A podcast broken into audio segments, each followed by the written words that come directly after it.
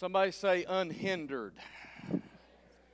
If you're new here, you may not understand what that means, but uh, that is the word that the Lord has given us as a church this year that we're to live a life that is unhindered. And from the beginning of the year until Easter, I have been preaching one continuous message, uh, many different uh, aspects, but we're, we're talking about how to get our lives unhindered. In the book of Job, chapter 42 and verse 2, uh, Job says, I know that you, God, uh, can do anything and that all of your works and your plans are unhindered. So if God's plans are unhindered, there must be some reason why we're not seeing those things operate in our lives. And if it's not God's fault, it's our fault.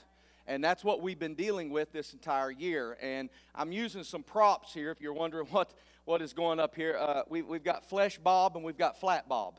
And, and uh, really, what they represent is this is, this is our flesh, and this lovely uh, no face character is our soul. Now, we're going to be talking about, and we have talked about in weeks past, that there are two bridges that we use to cross between the flesh and the soul. And those two bridges are the heart and the mind. Now, last week I dealt specifically with issues of the heart. If you've been following us on social media, uh, we've had a lot of comical uh, uh, releases about that. So uh, you can go back and check that out. But this week we're going to start the process of dealing with this guy because this is a bridge between not only these two, but also between where, we're, where we are and where we're trying to get to. But we don't have time to talk about the Spirit this morning because I didn't finish last week's message. and, and I probably won't finish this week's message, so I'm not going to bite off more than I can chew before I ever get started. And what I'm discovering in 2023 is it is difficult to find a church culture where they talk about the supernatural. As a matter of fact, I don't want to. I, I don't want to make you think uh, less of other churches because I don't know how they feel or, or what they uh, what they try to accomplish in their services. But the church as uh, as a whole group doesn't really want to deal with things because we think that the supernatural is weird, and so they don't want to talk about the supernatural in church. But the problem is, the world has no problem talking about the supernatural. If you look on television and see commercials for new coming movies, it seems to me like 70, 80% of all the new movies coming out all deal with spiritual, demonic, supernatural kind of things. So Hollywood loves it, but the church doesn't want to talk about it. And the problem is when the church is silent, people get misguided. Because what happens is if we won't talk about it and give them a biblical worldview of the supernatural, then all they get to learn from is Hollywood and the internet. And that's not coming from God's plan. Amen. So, so, so when we don't want to deal with it, we, we leave it up to other people to deal with it. So uh, I, I want to talk to you this morning specifically about something I call hereditary bruising.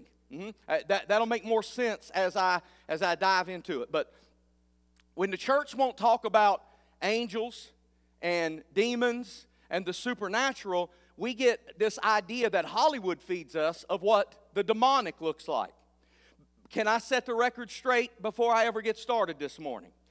Demons don't look like what you've seen in Hollywood. As a matter of fact, they don't ever show up looking like they do in the movies.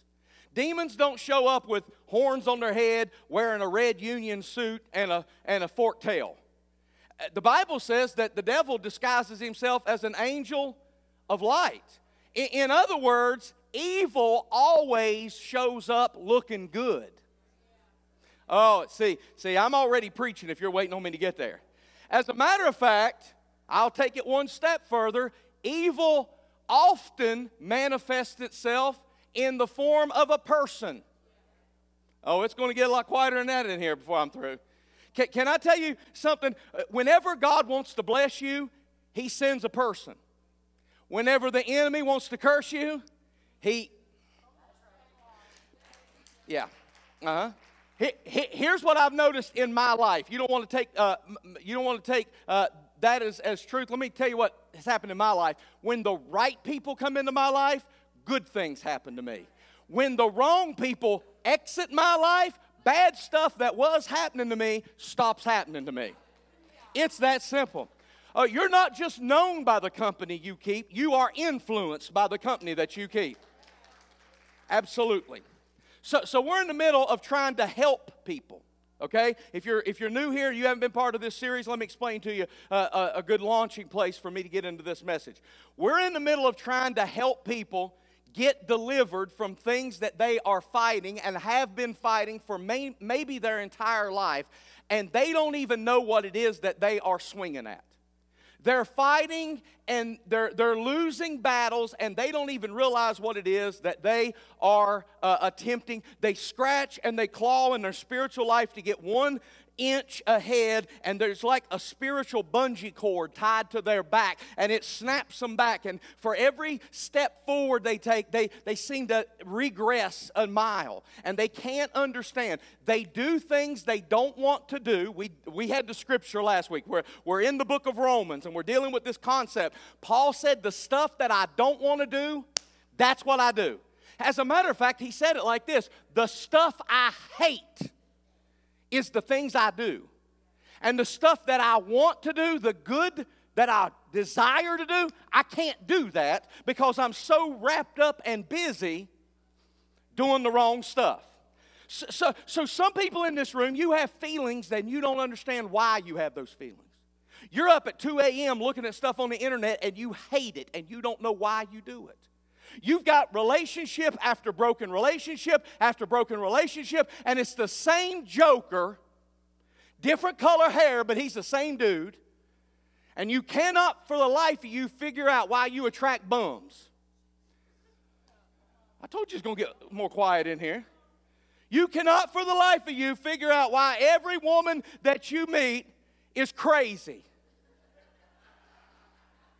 that every woman that you've ever dated, either she went to jail or you did. You can't figure out why it's always happening to you over and over. And, and, there's a reason for all of that. I want you to understand there's a reason for all that. It's not just how you were raised, it's, it's not luck of the draw. There's a reason for all of that. And I can't fix your problems, but I can expose them.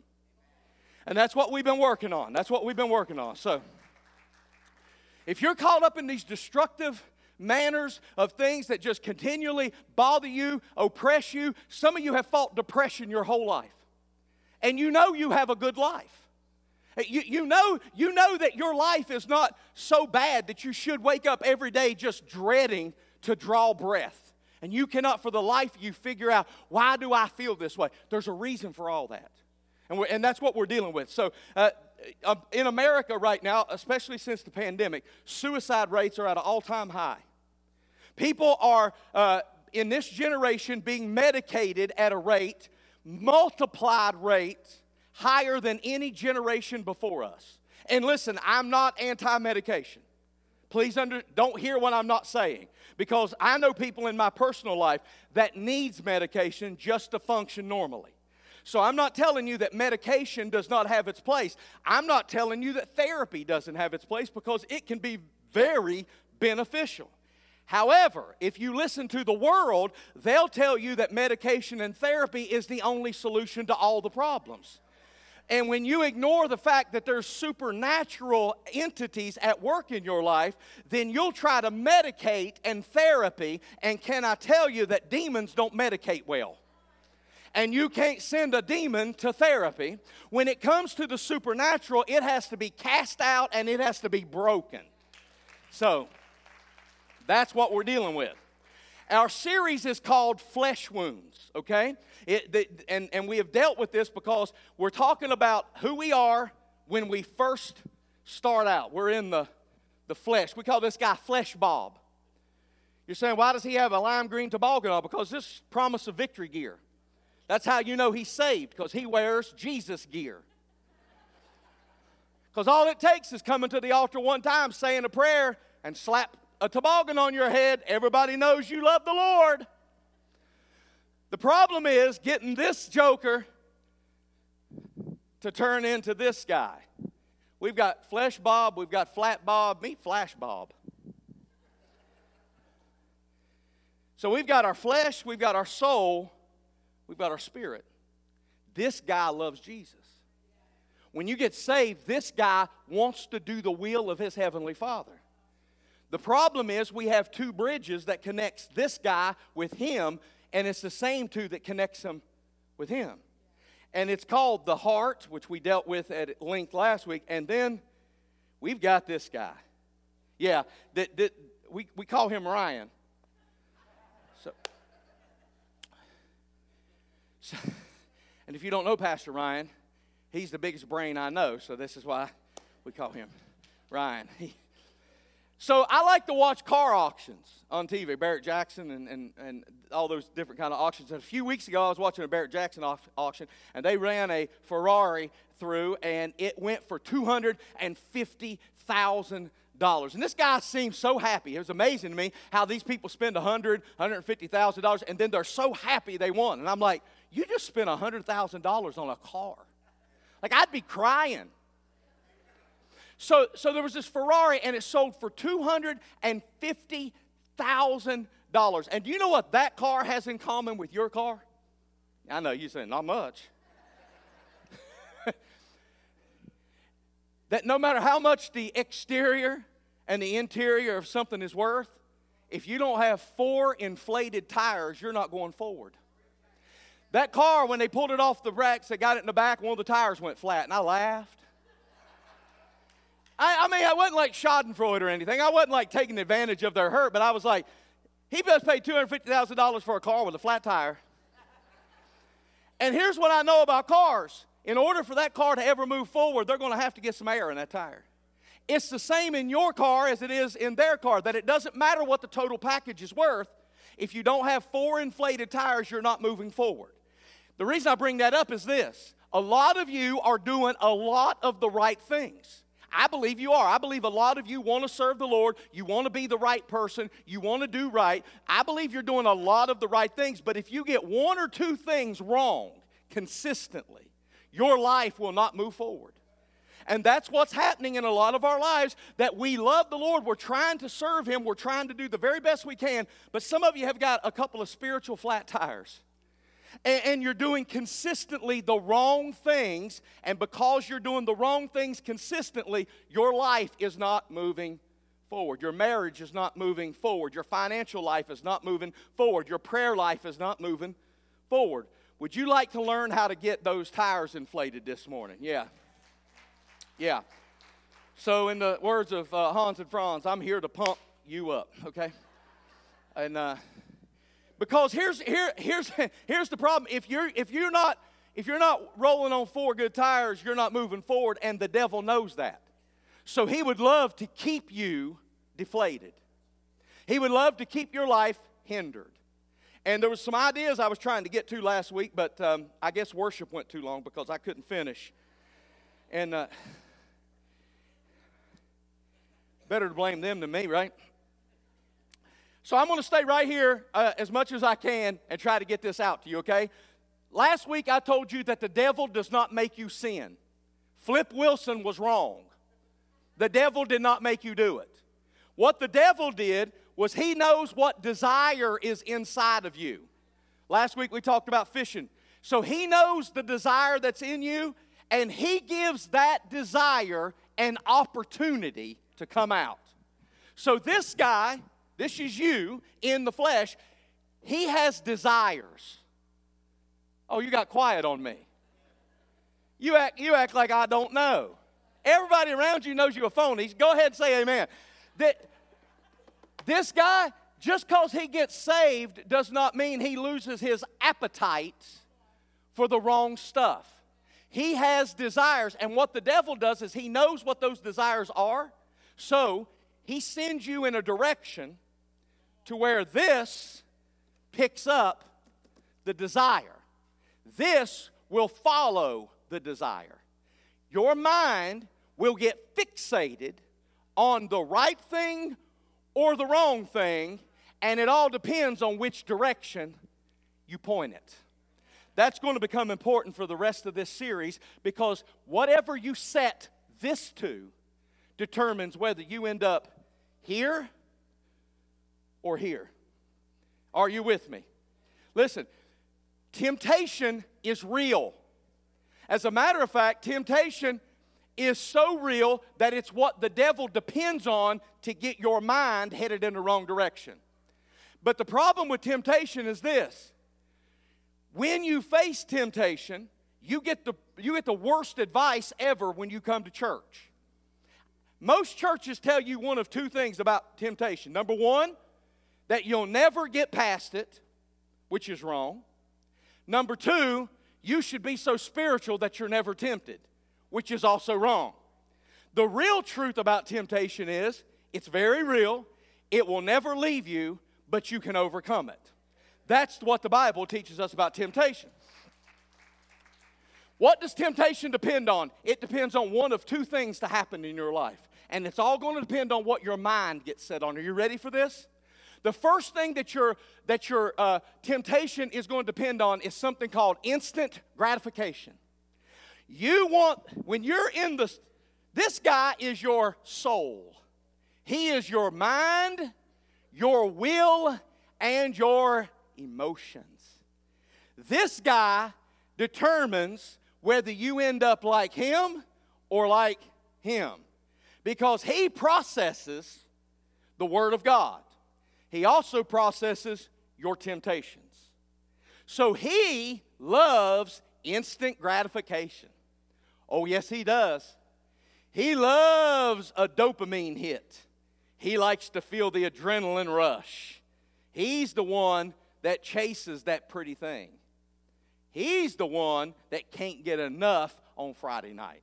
When everybody else is saying, Don't you think it's time to go home? He says, Ha! Go home! No! Woo! That's him. That's where you get your energy from. This is where you get your that he loves to chase the dopamine here. And the thing about it is is you have to decide here whether you're going to set your mind this direction or this direction because the same mind that chases the flesh will also chase the spirit. And you have to make up your mind here which one you're hungry for. Because he depends on you want instant gratification. Now, instant gratification will get you in trouble because you will jump into something.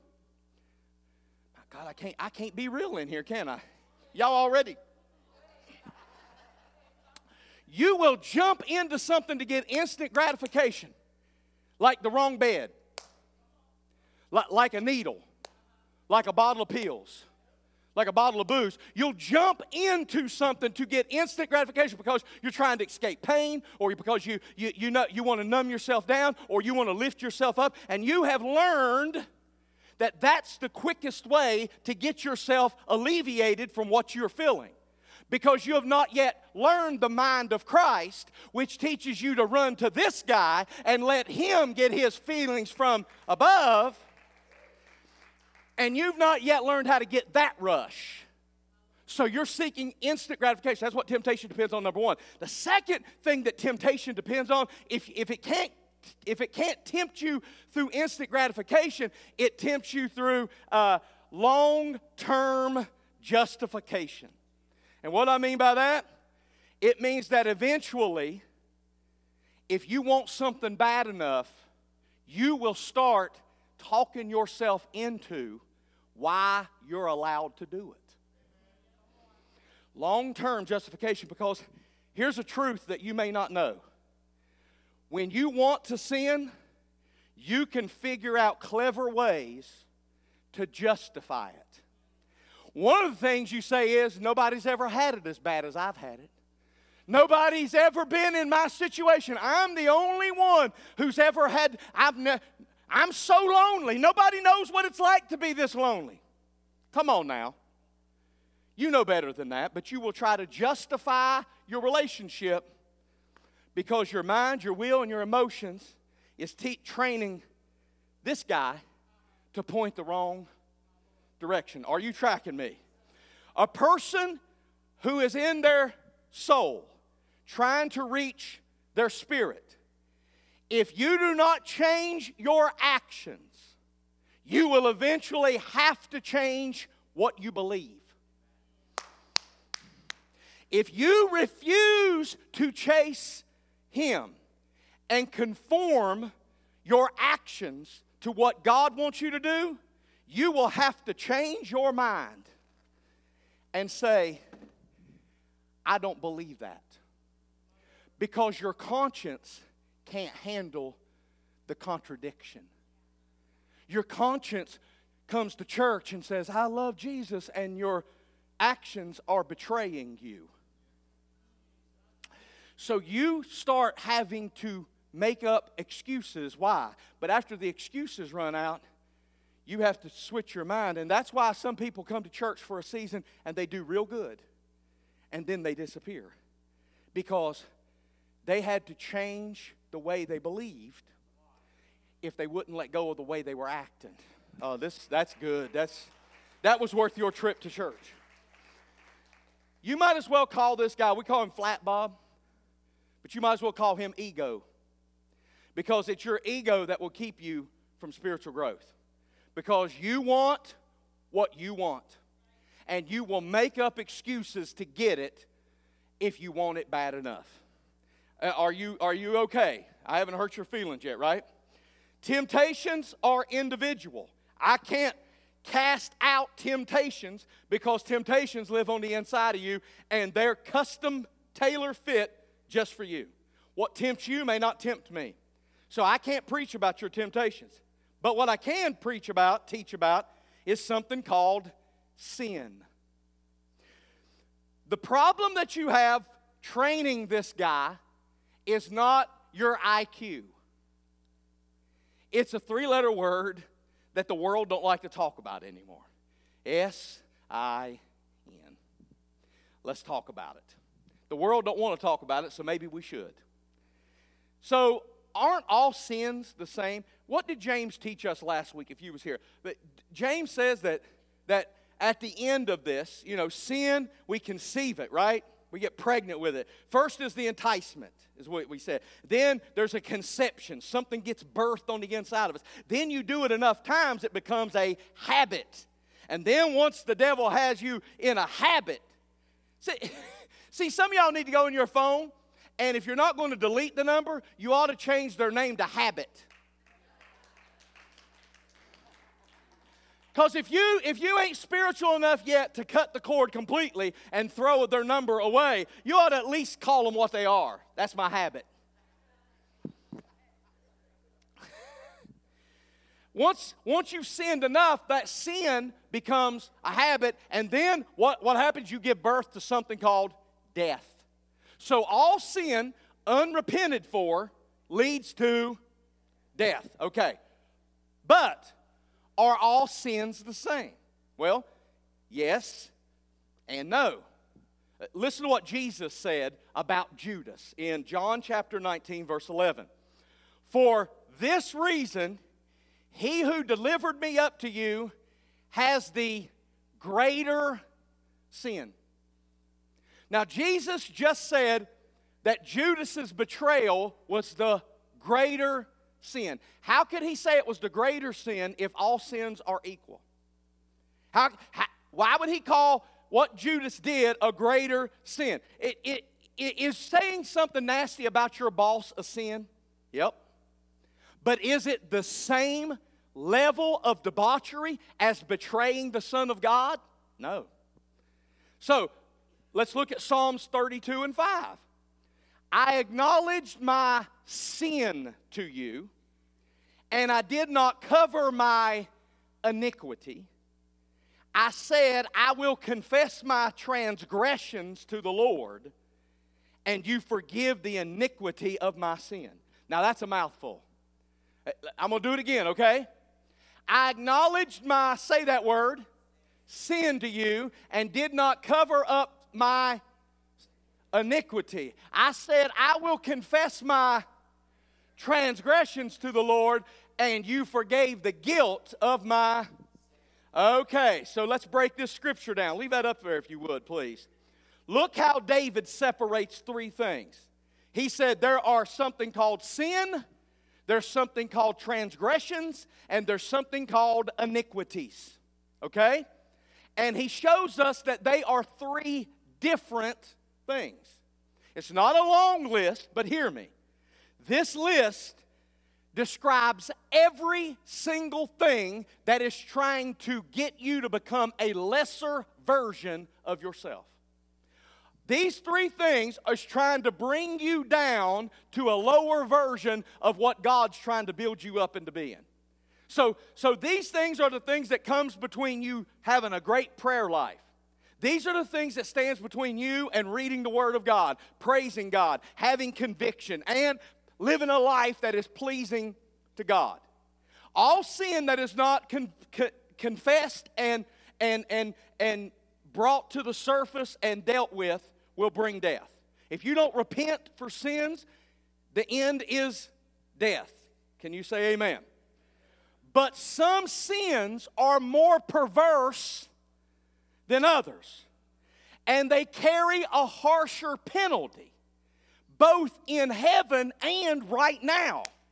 This is why I need to address this in this generation because we think, well, all sins are equal and I've, I've asked God to forgive me, and then we just go back out and do whatever we want to do because that's what this guy lives for. This guy lives to feed his flesh. He loves when him and this guy are hooked up. But what you need to understand is the difference between sins, transgressions, and iniquities. Can I go a little deeper? Here's what the definition of sin is sin simply means to miss the mark. Now, I used to be a deer hunter. I used to hunt a lot, and I used to use a bow and arrow. And, and this basically means not just I shot my arrow at the target and I did not hit the bullseye.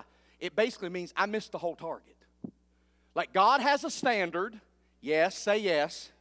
I know this, I know the world today don't think that there's any standards, but God still has a standard.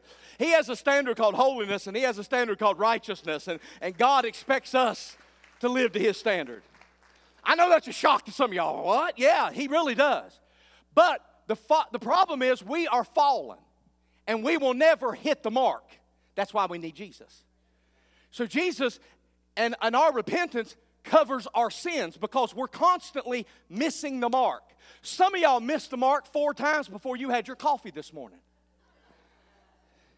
Yeah, because you're constantly missing the mark. But where sin abounded, grace did much more abound. So, so, so, so, so that's why you need Jesus. And that's why grace is so important because you're, you're going to miss the mark. You'll never get so holy that you will quit missing the mark. But that's where grace comes in. That's and that is sin. Romans chapter 3 verse 23 says, "For all have sinned and come short of the glory of God." Now, let me tell you something about uh, uh, uh, sin. Sin can be on purpose and it can be accidental. And that's why grace covers a multitude of sins because sometimes you sin and don't even realize it. Because we are constantly living out of uh, direct fellowship with God. It's just our sin nature. It can be on purpose, it can be accidental, it can be because of what you did, it can be because of what you didn't do. Commission, omission. That's what James chapter 4 teaches us. So that's the first level. We all have sinned. Yes. We look around, you're sitting around a bunch of sinners. Introduce yourself. You're in good company. You thought you was all alone you're sitting around a bunch of sinners, okay? So, that's the first level. But now let's, in the words of Emeril, that great prophet, let's kick it up a notch. After we leave sin, we enter to transgressions. Transgressions is more serious because it means to intentionally disobey or willfully trespass God's commands. In other words, transgressions is when you are living in rebellion to God. You know what He said, but you are living in Him anyway. You know what this word says, you know what His commands are, but you're living to please this guy. That's transgressions. Do you see why that's more serious than just missing the mark? You can miss the mark accidentally. You can miss the mark by not doing the right thing or by doing the wrong thing. It's just sin is just those things that you that, that you're just going to have. But transgressions, transgressions is when you say, I know what it says, but I don't care. Level three. Now we're going even deeper because iniquity means twisted or bent. Iniquity is when this guy's supposed to be pointed this way, but it's twisted or it's bent toward him. Iniquity is when I, in my life, in my flesh, in my actions, in my devotions, I am twisted. I'm supposed to be heading this direction because I know what the word says, but I am twisted or I am bent. And let me explain to you what that does to you it is a perversion of the truth. It turns your attitude into a twisted, premeditated act to commit sin. Can I get real with you? Sin is when you flirt with somebody you know you shouldn't. That's sin. It can happen because you can make mistakes. That's sin. You repent of sin, you squash sin, you go the next you go the opposite direction. That's sin. Transgression is when that flirt turns into much much more. Because has anybody ever said the phrase I got carried away? Oh, I'm the only one. Okay, just me, just the preacher. Y'all pray for me. I'm not as holy as you. That's what happens. Transgression is when my sin went too far, and now I have made a mistake. And now we wake up the next morning, and we have transgressed against our Father. And we have a decision to make. We're either going to continue to feed this guy or we're going to turn from our wicked ways. And we're going to chase after this, and we're going to say, I've got to put some boundaries up. I've got to delete some numbers. I've got to admit my mistake, both to him and to him. And I'm going to have to change because transgressions will turn into iniquities. Iniquities is when I premeditate. Go back. When I premeditate and make plans See, transgression, it just happened. I got carried away.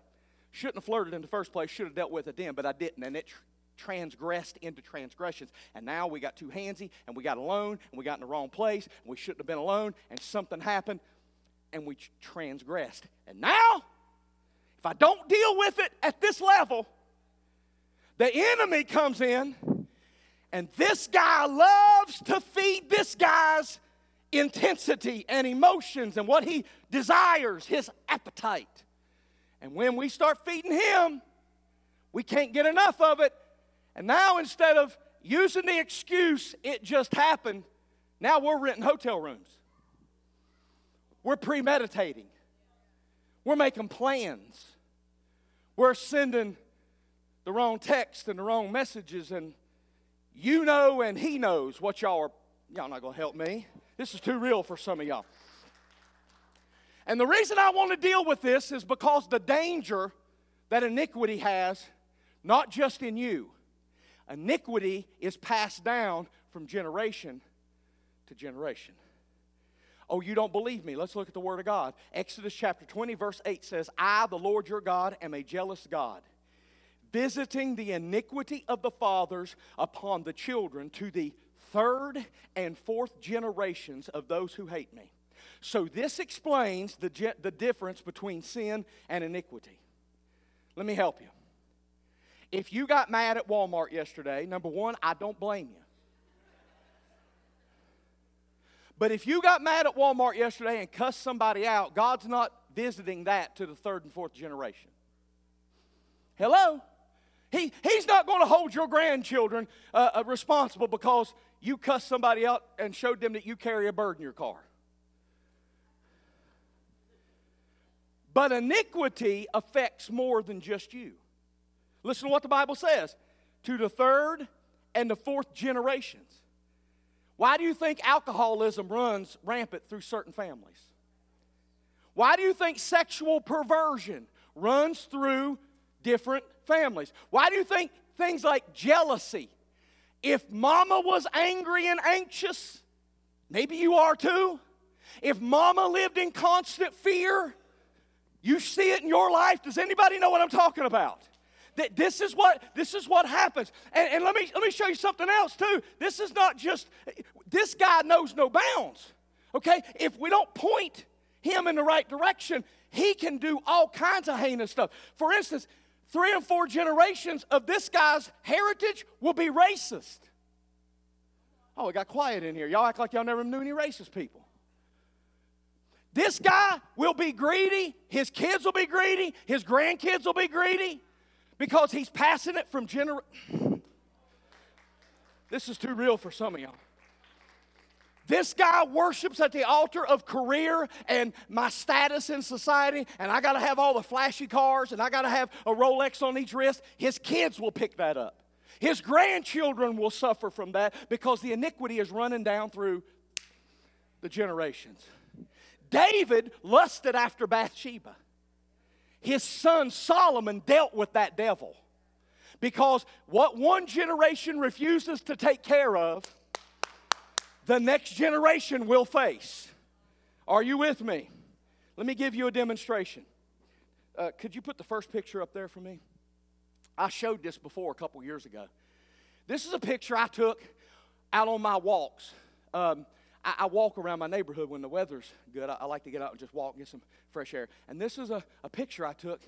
The neighbors didn't know I took it. I had to sneak it.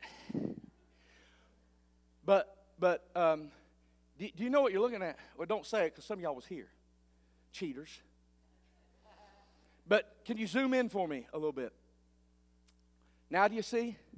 Maybe a seat or a fender or maybe a tire. You know what you're looking at? That's a riding lawnmower. And, and, and you know, that's a, that's a lawnmower that the weeds have grown over top of. And the reason I watched this happen in real time. Every day when I walked in my neighborhood, I watched these vines just grow up and overtake this lawnmower. And I thought, that'll preach. Because what it tells me is whatever I don't take care of will soon overtake me. See, see, lawnmowers are supposed to cut down weeds. And when you refuse to cut down the stuff that you have authority over, the things that you should have cut down will eventually overtake. Yeah. Yeah. So if you don't overcome it, it will eventually overcome you. So sin left unchecked will eventually become transgressions. Transgressions not dealt with will soon become iniquities, and now you're not just messing with you. Hereditary bruises. You're passing something along in the bloodline. Whew. David continued committing worse and worse sins. First, first it was the lust of the eye. He saw her. Then he started scheming how he could get her. He got her in the palace.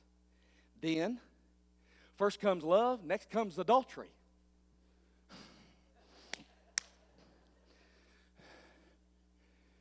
And after he had impregnated a woman that he should not have had because she was married to one of his soldiers, he had to start lying.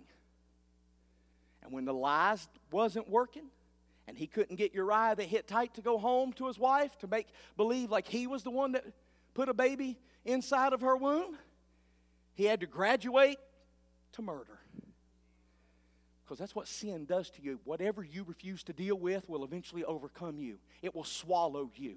Because this thing doesn't just stop because you had a one night fling. This thing gets inside of you, it metastasizes like a cancer. And you can't just shed it because you came to church on Sunday. See, let me help you because you don't know what you're looking at most of the time. Iniquity is always below the surface. So in some families, it's an addiction. It's an addiction. Like daddy was a drunk, I was a drunk, now my kids are drunk. It just, you can see it run through the families. And, and, and some, sometimes like in the Mitchum house, it was anger issues. My daddy was a mean, mean man. I was a mean, mean man, and I was passing that along to, I, well, I married a mean, mean woman. Still pray for her because I'm, I'm over my anger, but she still.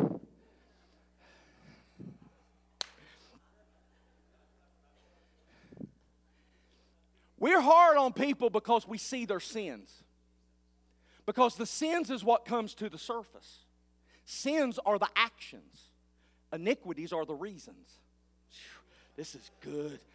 See, see, see, sins is what's on display. So you look at a drunk and you judge them because of the thing that they're doing, the drink that they're taking, the, the display. You're judging them, you're, you're upset with them, you're hurt by their actions, but their actions is the sin. And what we often deal with is the what without dealing with the why. The iniquity is the why. And if we never deal with the why, the what will never go away. So we come up and we lay hands on people and we say, God, I pray that they'll be delivered from this addiction.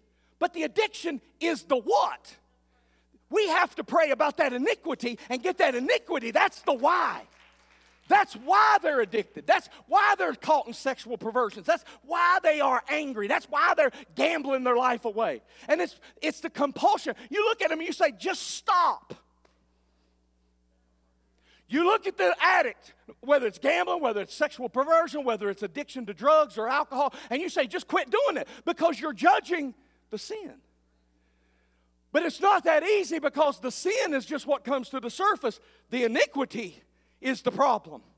And the iniquity, I'm going to show you in the next two weeks. I got two more weeks of this. I'm going to show you why the iniquity. We're going to take two weeks just to deal with why the iniquity does not just go away. Because it could be perversion, it could be addiction, and we get stuck on trying to figure out the what when the real problem is the why. Is this helping anybody?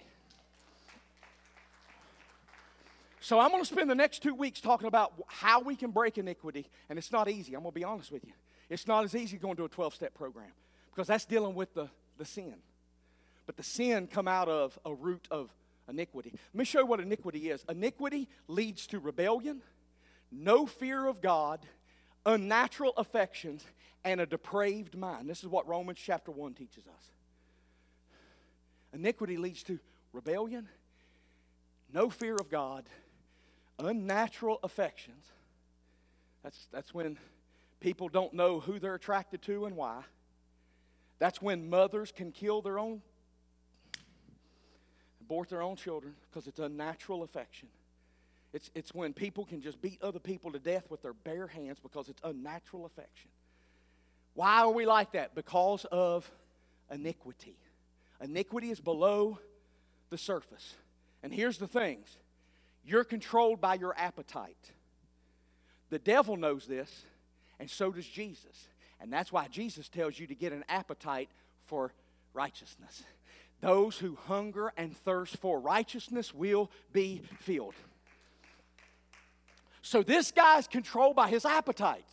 And if his appetite is to get that shot of adrenaline, whatever that rush is, that rush could be a million different temptations because they, we all have different ones. And, and what, what satisfies you may not satisfy me. I can't, for the life of me, figure out why people want to do drugs. I can't get it through my head, but I understand they don't want to do it either.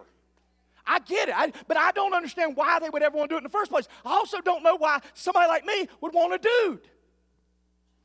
I can't do it. Like never one time have I ever looked at another guy and said, "That's a striking, handsome young man." I've, I just, it's just not in me, okay? That, that C's not in. I said something like that last week, and y'all clapped, and I thought, was there ever a question? Was y'all? Because I went back and watched the video, and I said I wasn't into guys, and y'all all clapped, and I was like, like, were y'all concerned? Because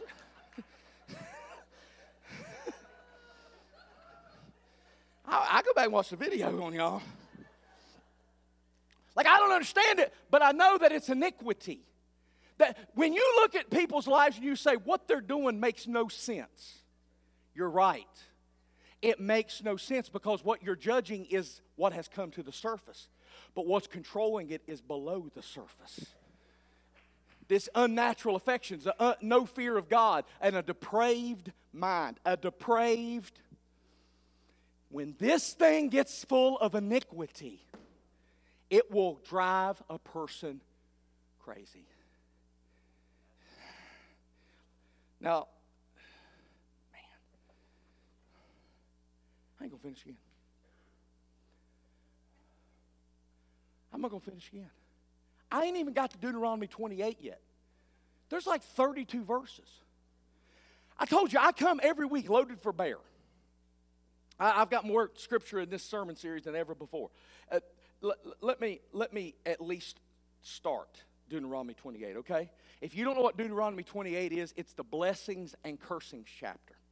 Uh, Israel was uh, in, the, in the valley, and, and, and part of them went up on Mount Gerizim, and part of them went up on Mount Oreb, and they were yelling back and forth blessings and cursings, okay?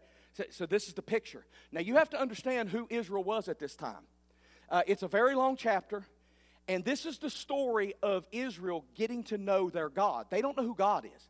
They have been in Egyptian captivity for 420 years. Just, just to give you a, a, an idea of how long that is, America has barely been a nation half that amount of time. So imagine everything that we have that we call on the 4th of July, what we celebrate as our heritage, twice that long, they were captives. They were slaves in Egypt. So they don't know who God is. They're trying to learn who God is. And Moses is having to teach them. So the first thing he did is he went up on the mountain, and he got the Ten Commandments. And he said, Here's God's standards, here's God's laws. And now Moses is about to die. In Deuteronomy chapter 28, this is like one of his last sermons he's going to preach. He's at the end of his life, and, and he's, he's giving them what, he, what, what we call the moral code. Okay? In Deuteronomy 28, verse 1, now it shall come to pass if you diligently obey the voice of the Lord your God to observe carefully all his commandments, which I commanded you today, that the Lord your God will set you high above all the nations of the earth. Stop right there. God is a, is a if you, then I'll God. That, that's what he's establishing here. He's saying, if you, then I'll. Are you with me? What he's actually saying is, you hold the key to how much of me you get. You, you control how much of my blessings that I open to you because if you, then I'll. In other words, God could bless your socks off, but you hold the key. And so he, that, that is what, that's what he's saying. Verse 2 And all these blessings shall come upon you and overtake you, they will run you over because if you, then I'll. Because you obey the voice of the Lord your God. Why? Because you obeyed the voice of the Lord. Now let's read some of them, okay? I can't read them all. It's a very long chapter, and I just want to get you enough to get the gist of it. Verse 3 Your towns and your fields will be blessed. Your children and your crops will be blessed. The offspring of your herds and flocks will be blessed. Your fruit baskets and breadboards will be blessed. Wherever you go, whatever you do, you will be blessed. The Lord will conquer your enemies when they attack you. They will attack you from one direction, but they will scatter from you and they will flee and run away from you one, two, three, four, five, six, seven different ways. In other words, your enemy will come through one door and they'll get so scared of you because the blessing on your life, they'll run out seven different directions to get away from you. And after this is about 15 or 20 more verses, all saying, Blessed you shall be, and blessed you shall be. If you, then I will. I will give you this blessing. So your blessings, oh man, I hate that I have preached 49 minutes and I'm only here. Your blessings are built into God's formula. Sure, I need you to get this. Your blessings are built into God's formula. He said, If you, then I'll if you obey my commandments, then these blessings, not only did he say you'll have them, he said they'll run you over. You will absolutely get run over by the blessings. Now, there are laws at work in the earth. Hello? You ever heard of gravity? Anybody opposed to gravity? Some of y'all don't like gravity because you said stuff that used to be up here has fallen. I'm not, a big fan of gravity anymore. But how many of you know whether you like it or you don't like it, doesn't matter, doesn't change it. Like if you don't say, "Well, I just don't believe I don't believe in the law of gravity," just run off and jump off the end of this building and see if it matters if you believe in it. Because I promise you, it'll become a reality in your life. There are certain laws in this earth that you just can't escape. Some spiritual laws are the same way, like sowing and reaping. It says, whatever you sow is coming back to you. So, so listen, if you want to change your life, change what you're throwing out. Don't, don't, don't try to change everybody else. Change what you're putting out because whatever you sow, you will reap. That's a law. You can't get away from it. And, one, and this is another one of those laws. Listen what he says. The laws are at work, and they have been built into a system of reward for discipline. If you do this, I will do this. But God has designed the system, and when you flow in His system, blessing won't just follow you, it'll run you over.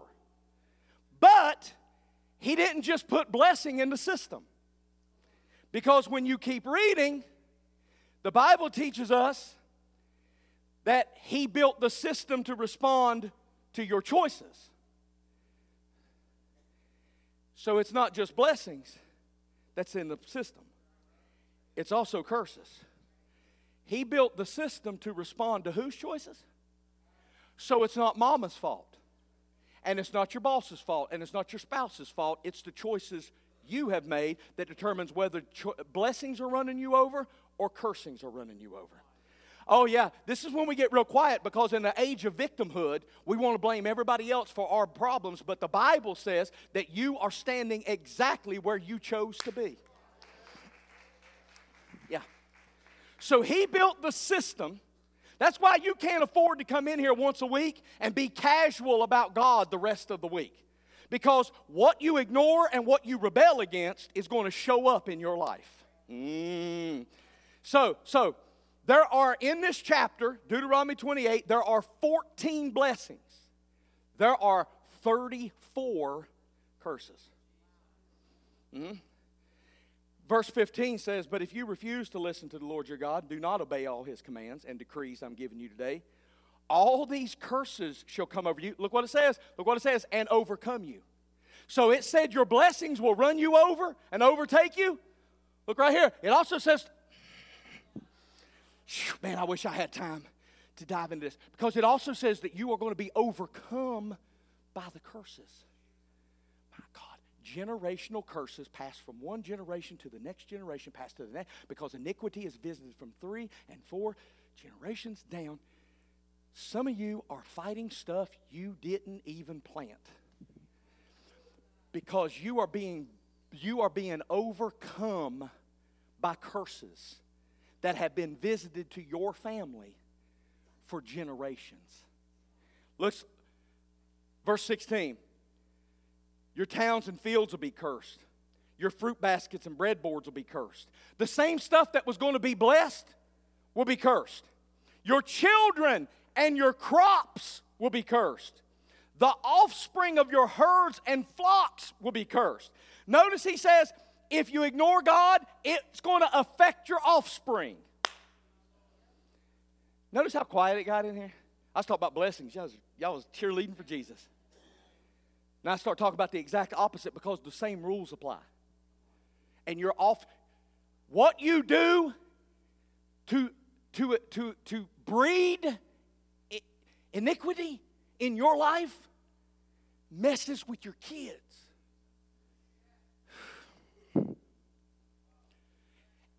It puts a curse on your grandchildren. Why? Because these blessings can be passed to the next generation, but so can these curses. And what's that mean? That means you didn't just get mama's brown eyes. You got some stuff from her and your daddy that goes beyond how big or little your nose is.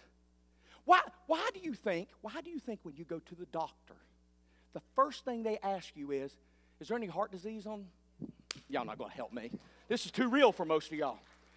When you go to the doctor, the first thing they say is, Your, high, your blood pressure's high. Do you have a history of high blood pressure in your why? Because they know that if they can trace your problem through the blood, they can diagnose what your issue is because if there's a history of it in your family, that will tell them why you are the way you are. And if you can trace high blood pressure through the blood, then maybe you ought to be looking through the blood to find your reason for the curses that you. Shh.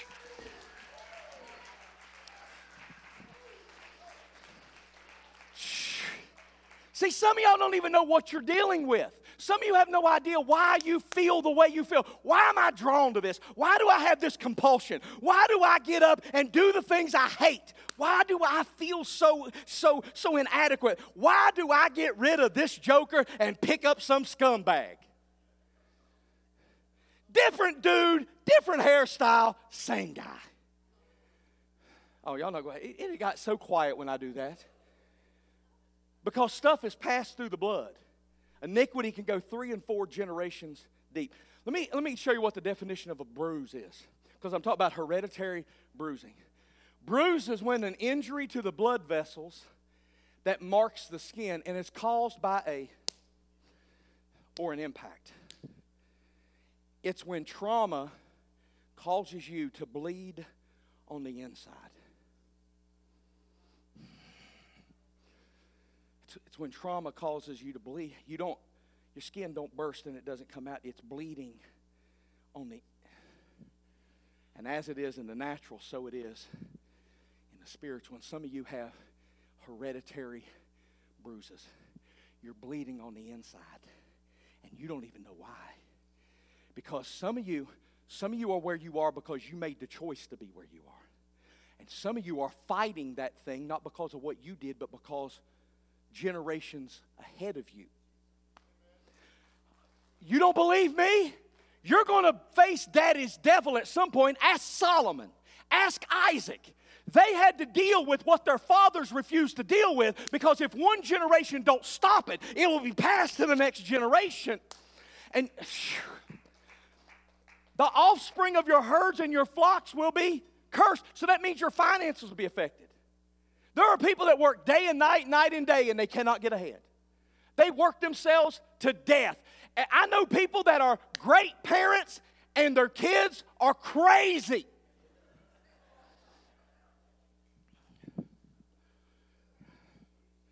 Listen, I fight this.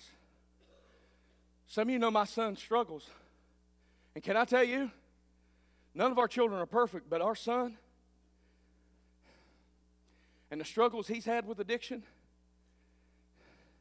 he's engaged in stuff that has nearly drove us crazy and has challenged our faith and almost crushed our spirits. Can I be honest this morning? And, and, and, and I'm going to tell you something. I have looked back over the last 10 years and I've looked at heaven I said, God, I did not sow to this. You hear me? Because I did not sow to this. That's not the example I set for my child. I was a good father. I was present. I taught them to pray. I taught them the word. I, I, was present in their life. I went to the ball games. I took them to the practices. I was engaged. My wife was present in their life. We put the right stuff into them. And then to see something manifest out of them that we did not put into them, I could not figure it out for the life of me. And I would wring my hands and I would fast and I'd pray and it didn't seem like nothing was working. I said, God, I don't even know where this stuff came from because I did not teach them this. I, but according to this scripture, it could have came to my son from somebody I don't even know because it's past iniquity from three and four generations. My God. Some of you come from families like mine that did not honor God, and all they passed down to you was trouble. And this means when you, what you are dealing with publicly, they struggled with privately. And nobody ever messed with it and dealt with it. And they handed you something. And you are handing it to the next generation. So we need to get our minds right before we curse our own offspring and bruise them. So this is not something that, that God's causing. Did you see the formula and how it works? Did, did you notice that it says, Blessed you shall be, and cursed you shall be? In other words, these things are following you. It says they'll come upon you, they will overtake you, they will chase you. Will ch- I'm, I'm going to be honest with you. There's been seasons of my life where I have definitely felt chased by God's blessings. When, when, we, when we got this building out of nowhere, after three years of praying and begging God, when, when this building came available and it all just worked out, I felt chased by God's blessings. There's been seasons in my life where I, I didn't earn it, I didn't deserve it. I, I cer- certainly wasn't because of my intellect or my high anointing. It was just like I turned around and blessings over here. Everywhere I, t- like the song says, everywhere I turn, blessing, blessing, blessing. I, I, I've had those seasons. But I'm going to tell you that those seasons don't compare to the seasons where it seems like the cursings are chasing me. The struggles and the pain and the suffering and the tears I've cried, I ought to at least be able to dance as long as I've cried. Yes, I know today is a day that the Lord has made, and I'm going to rejoice and be glad in it, but sometimes I'm rejoicing while I'm going through hell. Sometimes I'm shouting even though the walls ain't fell yet. Does anybody know what I'm talking about? Yes, I'm going to keep serving the Lord. Yes, I love the Lord. Yes, I'm grateful that He's brought me this far, but I get tired. Because listen to what it says. Listen to the verbiage it says. It says that these things will chase you down and overtake you. And I love it when I'm overtook by blessings. But when you get in a wrestling match with curses, especially with curses that you didn't pick, but it came down through the blood and was donated to you against your. My God in heaven. Most people don't want to admit it. But we are here because of the decisions that we, that we made. Solomon was handed a bad deal by David, but David made a choice. And 80%, 90% of what you're going through right now, you're going through it because the choices that you made. It has got you to right here. Wow. I'm just going to jump ahead. I told you the book's going to have more in it than I'll ever get to preach because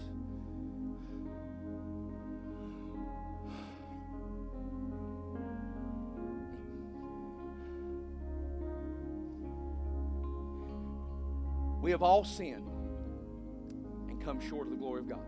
We've all missed the mark. And listen, by the way, you're never going to get so holy that you won't sin. We're living in a flesh body. I mean, until this old mortal body falls off and we get an immortal body, that's when you'll stop sinning. But as long as you're breathing air, you'll make mistakes. You'll miss the mark. And can I tell you, God's not sitting in heaven with a fistful of lightning bolts just waiting on you to mess up so he can smite you. I always imagine God, because I came up in the old holiness church, I thought he was I thought he was setting up in heaven with a slingshot. Pew, pew, pew. Just waiting on me to mess up. But can I tell you, he's not even angry with your sins because you missed the mark. The Bible says in the book of Psalms, he remembers your frame, that you were made from the dust. He understands you're not perfect. The problem is not your sin, it's when you refuse to repent of it. Because when you repent of it, repent doesn't mean say sorry. Because if anybody's ever been married to an alcoholic or a mean, abusive man, you know that he can say sorry but keep doing it. Repent doesn't mean to apologize, it means to turn around and go the other way. So when I repent of my sins, I stop doing them. When I refuse to repent, they turn into transgressions. If I have transgression laying around long enough, I become numb. Paul calls it my conscience gets seared. This guy, he's black because it's like the, the devil has put an iron on him and seared him. He's done. He's overcooked. He's the way I don't like my steaks. Because my conscience gets seared. I no longer feel conviction. I no longer feel guilty because my transgressions have gotten a hold of me. And I ha- now I'm moving to iniquity. And iniquity is when I say, I don't need this religion stuff. I don't need this Jesus stuff. I don't need that pastor telling me I'm living wrong. He don't understand my situation. I'm different. I know that's good for all them other people, but I'm different. And we start making excuses for us living in sin. Because this has decided that's not as important as satisfying this. We've all sinned. We've all tasted transgressions. Some of y'all, you're sitting in here with iniquity. You've gotten so callous toward the Holy Spirit, you don't even listen anymore when He tells you to stop. And you've, you're making plans to sin. You're making agreements to sin. Like you got a contract, first with the devil, next to this guy, and then with whoever it is you're going to sin with. Some of y'all know that you come in here on Sundays and listen to the word, and you have an intellectual understanding of it, but it's never moved to your heart. And so you know what the word says, but you know while you're sitting in this room that you're going to go back out and do it again. Friend, that's not sin, that's iniquity. And the danger with that is that is passed from generation to generation. Isn't it enough that you're messing your life up? Do you really want to hand it down to your children and to their children? Or should you do something about it in your generation? Throw that last phrase that I have about the cycle up, please.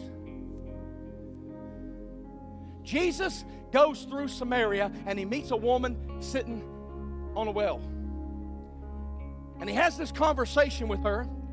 And she says, he says, give me a drink of water. He, she says, why are you asking me for a drink?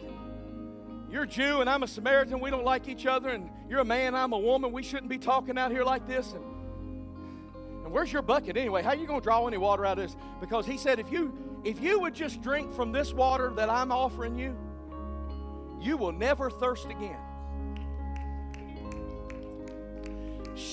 She says, I got a question about worship. And he says, Before we start discussing theology, go get your husband. She says, I don't have no husband. He said, You, you, you told the truth. Because the last five you had wasn't your husband, and the one you shacked up with right now ain't your husband. And here's what he was telling her. If you don't break this cycle, I hope you like what you're getting out of this well.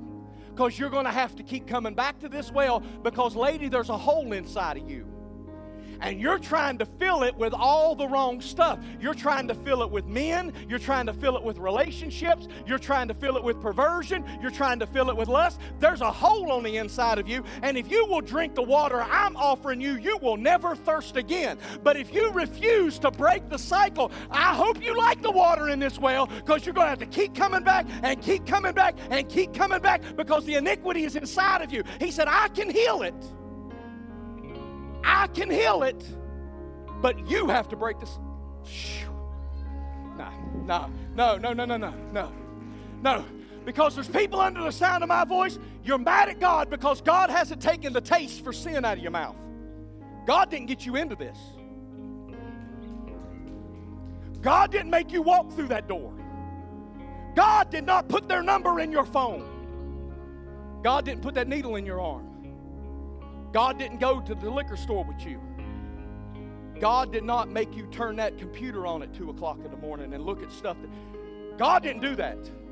He said, I'll give you the living water to help give you the power to break the cycle, but the decision is yours. The responsibility is yours.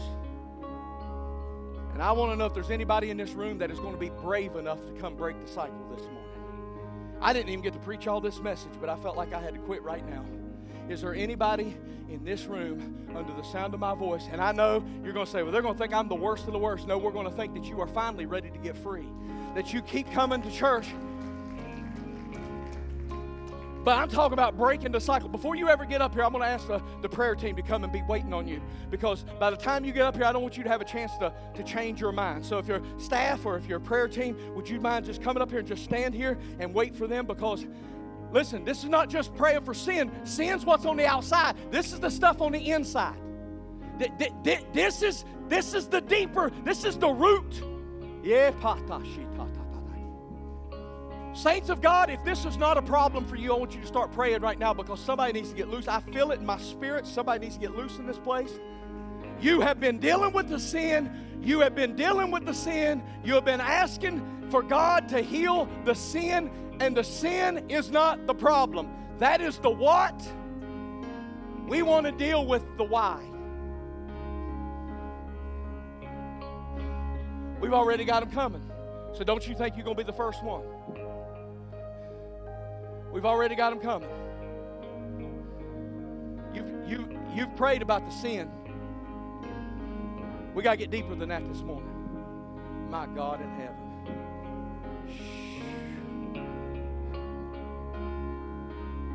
You've dealt with the why. Holy Spirit, you have dealt with the why this morning. You have drawn them to this altar to expose the why. Shh. God, no doubt some of them are dealing with demons from their fathers and their mothers and grandmothers and grandfathers, but God, your blood is enough to eradicate the poison that their blood passed down to us. There's nothing you can't do. And God, with every tear shed in this altar this morning, I'm believing you're bringing healing and wholeness. God, we're not victims. We've made a decision, but the decision that we've made this morning is to bring us to this altar. And I want the decision to bring liberty and freedom. Set them free, Holy Ghost. Break the cycle.